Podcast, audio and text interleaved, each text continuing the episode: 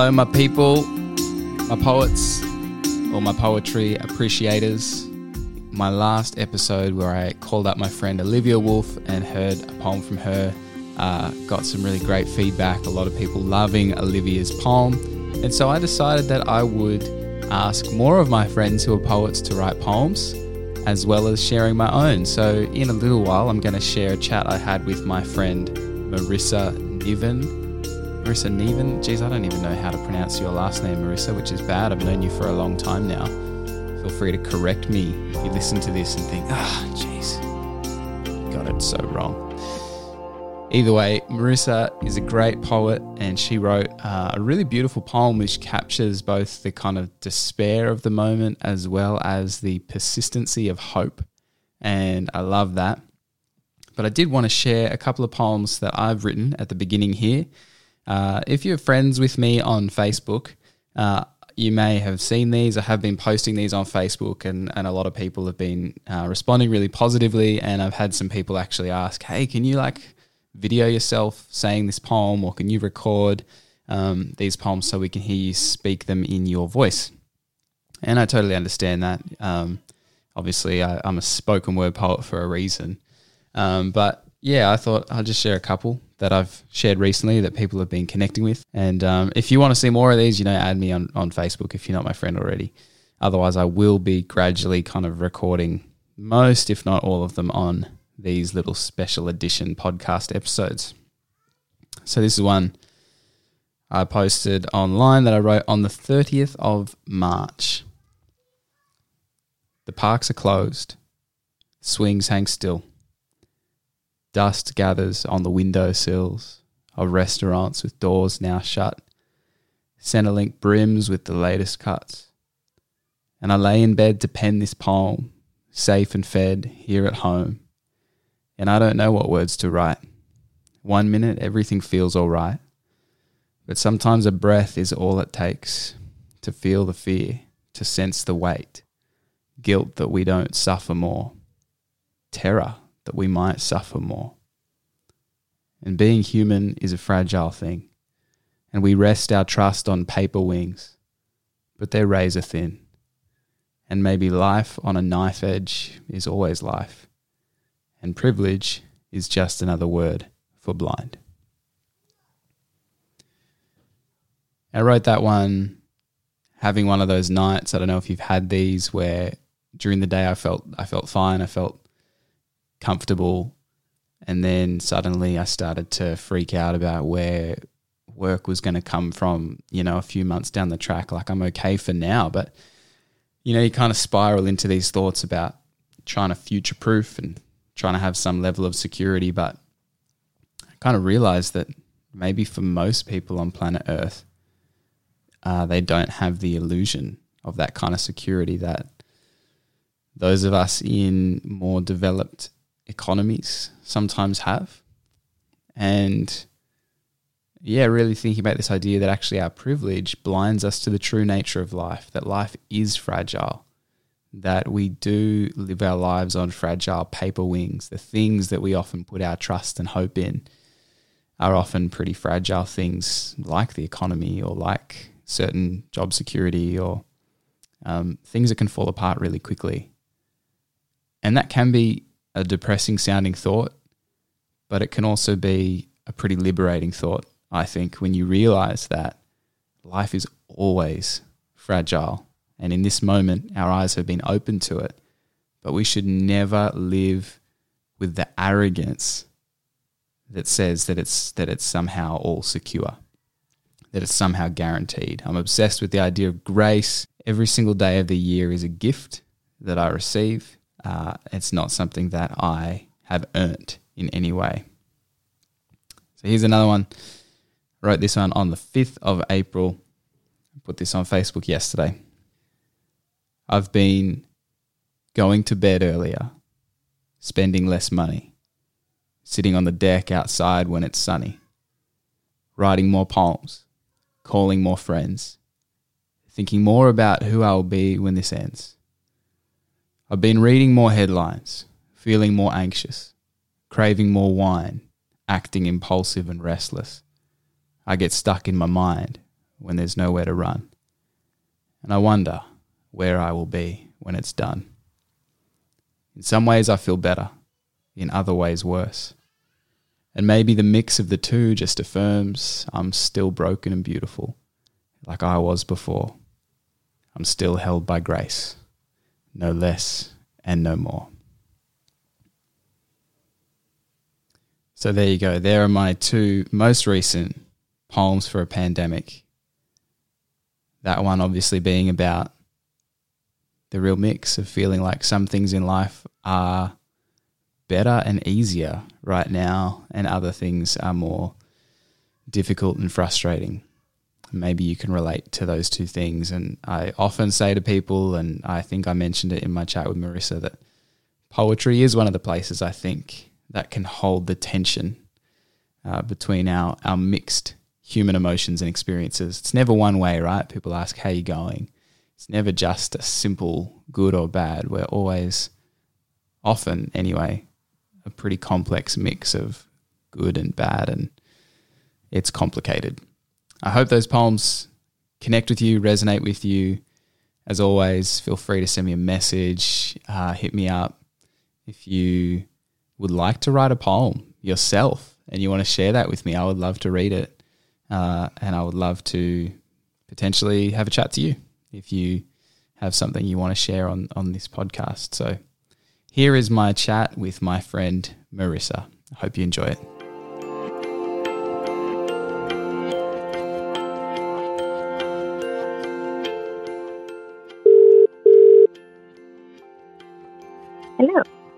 Hey, Marissa. How you going? I'm good. I'm tired, but I'm good. How about you? Yeah, I'm going pretty well. Going pretty well, as as well as you can be during these strange times that we are living in. Yes, it is an odd thing to try to adjust to. Yes. Tell me a little bit about what it's looked like for you so far. What was life pre COVID nineteen looking like, and then uh, how's it looked since since it all kind of hit? Okay. Have you seen? Hmm, there's a meme that's going around at the moment where it's like, did anyone else just have their life together and then the world just went to shit? that was kind of me. Right. So I had just gotten my first job. I had had like two weeks of working there, and then all of this just sort of came up, and so I've been home since, and it's just like this weird little like return to the middle ground, Yeah. like back to sort of. It's almost like I'm unemployed, but I'm not. It's very odd. yeah. So, and you had just finished uni, like you studied for like four or five years or something. Is that right? Yeah, something crazy like that. I think, yeah, six years.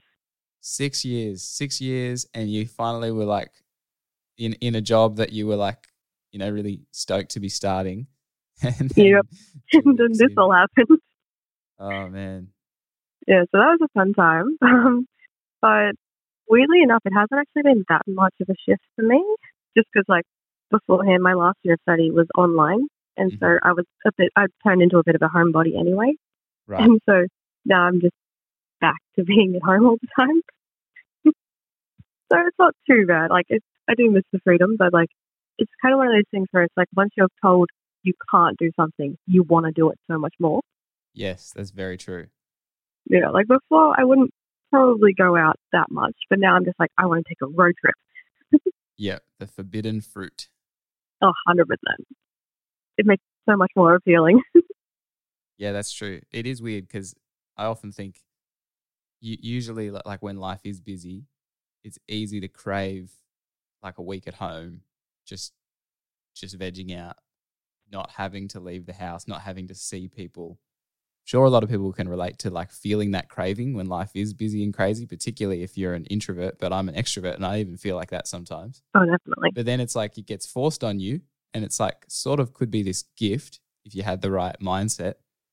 But if you if it's not what you're desiring or expecting, then it doesn't doesn't really feel like a gift. Absolutely. I'm sort of in similar boat. I'm an ambivert by nature, so I'm like half half. All ah, right. And so, like, for the first week or two, it was great because I'm like, oh, getting that social recharge in, leaning into it. And now after a while, I'm like, hmm, this kind of sucks. Yeah.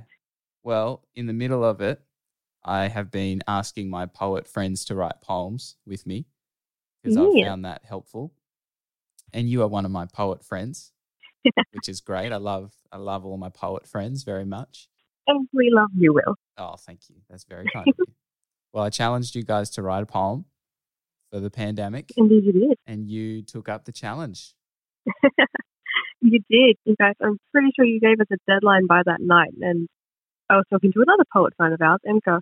It was about 11.30, and we both hadn't written anything. So we're like, oh, you can't let Will down. We have to do it. So good. it's very, it's a really good motivation. Awesome, awesome. So before writing this poem, had you been doing much writing? Not really. I think it was one of those, again, one of those times where I suddenly had all the time in the world to write, and I haven't been able to. This just like writer's block went up hard. But I managed to write like a couple of small one-liners, little things, that kind of thing, but nothing, nothing complete, which is Mhm. annoying. Yeah, Well, you've written something, it's complete. I've read it, I love it, but I want to hear you, and I'm sure other people want to hear you read it in your own voice. well, I will certainly do that. Excellent. Okay, so it's called The Hopeful Calm. Surreal. Definition. Having the qualities of surrealism. Example. To live through a time where you know history will look back on whilst doing nothing noteworthy, and yet in doing so, making history. This situation is surreal to me. You got people too scared to go into the streets, while neighbors ignore fears and say cheers to breaking the rules. You'll find no social distancing here. Shopping aisles turn to fight clubs city streets to forgotten to forgotten histories. Pharmacies look like crime scenes, taped up because the visual makes it impossible to ignore the new boundaries. Maybe that's why there's a reminder on every screen. News headlines news headlines never change, just the numbers do. And it's easy to forget that each number is a name and each name is a person and each person is a story. A story with an unsatisfying end. And still we have leaders who manage to pretend that things aren't so bad. I wonder, do they see the same news we do? Do they see their people dropping in the streets, hear the pleas of their doctors to help them? Or do they only care about who can buy the best publicity and make profits from tragedy? And, at, and as is the way with tragedy, she brought her brother rage. Angrily, he searches for someone to blame for his sister's grief, but blame is a funny thing. For rage leads to blame, and blame leads to rage, and all too soon, tragedy is born again anew. And I fear for the people who those grieving will blame. A two year old stabbed in a parking lot can attest to that. Drowning in the pains of the world and the ignorance and the grief, it's easy to believe that hope she has left us. But ask Pandora what remains. When the box is opened and the evils have been unleashed, hope still stays. A quiet but steady light to fight the fright of perpetual night, and in this way we look past the world of a we look past the noise of a world in panic and find the hopeful calm. We find it in the music played from balconies in cities closed down but never forgotten. In the wild eyes of nature as she sends her children to reclaim what we have borrowed. In the skies, clear for the first time and how and who knows how many years. In the smiles of children, reminders of innocence still safe from all of this. And with our quiet, hopeful calm, we wait for this to pass. For while the fear may be loud, it is hope whose music laughs. Oof. So good, Marissa. I love this poem. And it was really special to hear you actually read it. You know, it's part of what I love about spoken word. Like, it's great to read the poem uh, just on Facebook, but to hear you kind of put your own voice into it is a special thing. But one of the things I really love about it is it it feels like it really holds like the the absolute most difficult to look at parts of the situation as well as it holds these reminders of the most beautiful and hope filled things that we see. Oh. And it kind of holds both at once. That's one of the things I love about good poetry. Like it can it can feel all the feelings in the same breath. That's a very good way of describing poetry. but thank you. I appreciate that. You're welcome. How did it feel for you? Like tell me a little bit about your process of writing it, how you felt while you were writing it. Was it hard to write? Did it come easily? Just yeah, walk me through a bit Um, of the mental process there. Well, I was sort of trying to think of. Normally, when I write poetry, I tend to like grab onto a feeling. That tend to be that tends to be like the starting point for me. And I was trying to think of like what I'm feeling in all of this, and it is it ended up it definitely ended up being that surrealism feeling Mm, because it's like it's ridiculous because I'll be sitting at home and everything feels completely normal, but then the news will come on and you see this horrible news coming out of Europe, you know, coming out of Europe or like even just like New York and that kind of thing, and you hear the numbers and it's just like, oh my god, it's just overwhelming horribleness. Mm. But the second that you can turn off the news, it's almost really easy to sort of like to emotionally distance yourself from that Mm. when it's not directly affecting you. So it's this weird like surrealism of like the world is in turmoil, but my little bubble is okay, but only because I'm doing my part. And it's just like, whoa. And so I sort of started with that. That's why I started with that surrealism, like yeah. the straight up definition, because that's what it is. And then it's sort of like from there, it's like it's hard to ignore all the bad things that's coming up from all of this because it is a ridiculously strange time. Mm. And it's also really weird to be living in a period of time where you know it's going to be written about. And like Yeah. in a few years' time, when all of this is done with, people are going to be like, oh, yeah, remember that time where you couldn't leave the house? And it's like, yeah, that was weird.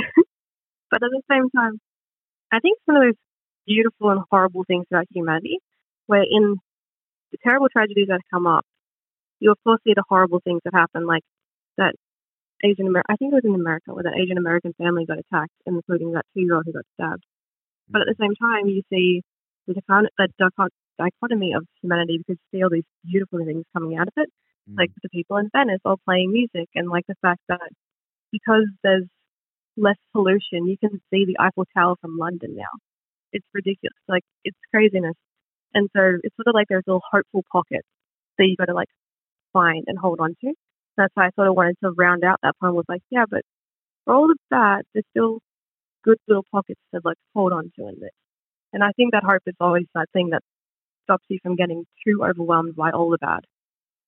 Yeah, for sure. No, that's beautiful. Yeah, I think you're very good at this, Marissa. Like I, I know your other poem called Good Days and Bad Days is Yeah. another really great example of kind of using poetry to take people to the the worst while reminding them of the best at the same time. It actually yeah, because yeah, for me, it reminds me like I'm a I'm a pastor, so I speak at a church and things like that. And you know, there's this whole book in the the ancient Hebrew Bible called Psalms, and the Psalms are pretty much just poems that do the same thing. Like they they are poems that are kind of angry with God while declaring God's goodness, or they're poems that are kind of yeah going to the depths while remaining hopeful at the same time. So I kind of Oh, feel like this really cool. is it's like this ancient human tradition of Hmm. wrestling with what it means to be human and to be able to somehow remind ourselves in our darkest times that there is hope and light and beauty, but also to be able to hold the two at once. Because if we don't do that, if we kind of ignore one side, then we're not really being, it, it is that kind of think about your lines about surrealism. And when we Mm. notice the surrealism, we can actually kind of consciously get back in touch with reality, which is yeah, definitely. this sort of mixed bag. And so that's actually to be fully human. There's something about you got to be able to feel the the wound and the hope at the same time. Yeah, definitely. I agree with that. That's a really good way of putting it. Well, that's kind of like what got me thinking about like with the little Pandora reference was that that whole story, which is like she opens the box that she gets told not to because of her human curiosity, and it releases all the evils into the world. But the thing that stayed in the box was hope, just Mm. to remind humanity that you know you still have that. And that was kind of yeah, and it sort of reminds me of when you were talking. It reminded me of that again because yeah, it's very. I feel like it's a very human experience to sort of see the bad and see the the crappiness of it all, but still keep going through it because that that belief of like the light at the end of the tunnel. Yeah, Yeah. for sure. So when you, Marissa, are like, I don't know, 70 years old and grandkids are asking you about how you lived through the COVID 19 pandemic, what kind of stories do you want to be able to tell them about how you lived through it? Because I think about, you know, like Mm. there's obviously like the big reference point that I think about at the moment is something like the Great Depression. And I don't know what it was like to live through the Great Depression, but I know that for people that did, they they actually were, you know, there was these incredible stories of resourcefulness and of Yeah. kind of tapping into that human capacity, um, yeah, to to survive through a time like that. But I wonder for you, like as you think about, yeah, when you look back on this decades from now, Mm. what would you want to say about how you lived through it? Oh, good question. Good question. Um, I think that I'd want to say that one thing I did the right thing, and that I like heeded the warnings and stayed away from people. Mm. And I think it's like, mm, I think if I could come up with a moral of the story that I would learn from an experience I'm going through to tell them in the future, if you're with me there, hmm I think that I would tell them like the, the, the real, the real story, like the real, like lesson to be learned here. Kind of like sometimes you got to go through the nitty gritty that you don't want to do in order to reach the better things later on. Mm. And so it's kind of like that where it's just like, I want to go out and see my friends. I want to go out and go to the shops and walk around like nothing's wrong. I want to go down to the waterfront and just like relax for a bit. But I live at home with my parents and they both have underlying health issues. And there's no way in hell that I'm going to put them at risk for 10 minutes of my own enjoyment. You know what I mean? Mm. So I'd rather just sort of do the slightly less enjoyable thing of like, okay, I'll just rewatch Brooklyn Nine-Nine again kind of thing hmm rather than going out and like having that little mental escape of going to the to the waterfront like I tend to. So that way I can make sure that they're staying safe. And so I think it's one of those lessons of like sometimes you gotta take something on the chin Mm. and like not so much deprive yourself, but like, you know, like don't go and do that thing that you want to do just so that way you can make sure the people you care about and also it's like the strangers that you don't know are staying safe. And I think that's the other thing is like finding little ways that you can help other people. So I want to be able to find other little ways to help other people in that. Mm. If even if it's just like helping someone out with affording with like buying that extra grocery item that they need but they can't buy because of the limits. Like those little things. Yeah. Sometimes that can make someone's entire day, which in which in when the world's going through something like this, making someone's day could be making their life. So it's it's kind of an interesting little mixed bag at the moment, where you can't do much, but you can do little things that could be huge things for other people. yeah, I love what you just shared. What I heard was that you are thinking longer term than shorter term. You're thinking about the greater good that involves some temporary sacrifice, but is good in the long term.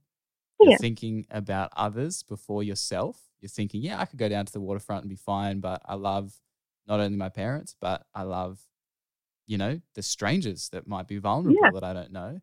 And then you're also thinking how you can be generous and kind in kind of unexpected ways to this time uh, that that might really bring more of that hope to people. So all of that is awesome, Marissa. Like that's if if you are telling the story to your grandkids of that's how you lived through this, then I reckon that that's probably the best kind of story you could possibly tell about going through a time like this. Well, thank you. Well, hopefully we'll see how it all goes. But I'm not gonna like saying that as if like, oh, but like you never know. Next week I might turn feral. yeah. But yeah, no, you. it should be good. Yeah, awesome. Well, mm. thanks for having a chat and sharing your poem and keep oh, Happy to. writing. I, I encourage you, you know, w- write a poem today. All right. I'll give you another deadline. That seemed to help. So by, by midnight tonight, All right, I'll try to have something written. Cool. Okay. Honestly, deadlines are the best way for me to work. They are very helpful. Alrighty. Well, thank you for this. This has been awesome. Yeah. Thank you. Well, have an excellent day. Bye. You too. You too. Bye. Huge thank you to Marissa for sharing that poem. And uh, I hope you got something out of listening to, to Marissa and to the poems I shared earlier in this episode. Uh, I feel really grateful to be able to still spend time at the moment doing creative things like this.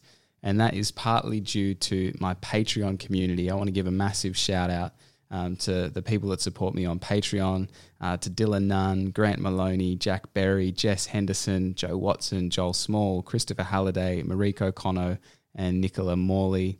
Um, these incredible people uh, see value in my art and have decided to give a monthly um, a monthly amount that they choose basically uh, to support the creation of this podcast. And uh, they get a few little benefits but really um, it's actually just them choosing to invest in um, my artwork as a creative. So huge thanks to you guys. Um, if that is something that you are interested in doing, um, obviously, like many people in the creative industries, due to COVID 19, I've lost uh, gigs and, and various kind of um, creative opportunities. And so um, I totally recognize that many people aren't in a position to give right now. And I wouldn't want to ask you to do that if you're not. But if you're someone who has uh, secure income and you have been getting value out of these episodes or out of the poems that I've been posting on Facebook or um, you know these kind of interviews with other artists and creatives, then you are most welcome to sign up to become a patron at patreon.com slash will small. In fact, if you actually sign up there for um, $5 a month, I will send you a copy of my Poetic Beings book, which normally costs, uh, I think, $25 on my website with postage. But if you sign up on Patreon, at five bucks a month, I just send you a copy and then you can cancel your Patreon whenever. A bit of a life hack there potentially, but I mean, hopefully your motives are good. If you're signing up, you want to support an artist. But the more people I have on there, the more time I can spend on on projects like this that are kind of no strings attached, um, creativity uh, for the sake of it. Hopefully, for the sake of spreading love and hope and inspiration during a time like this, but also just during any time, right? We always need our artists and, and poets and creatives. So thank you so much to my existing patrons. And if you want to jump on there, it's patreon.com slash Will Small. Otherwise, I'll be hitting you soon with another episode. And uh, thanks for being a part of this Poetic Beings community.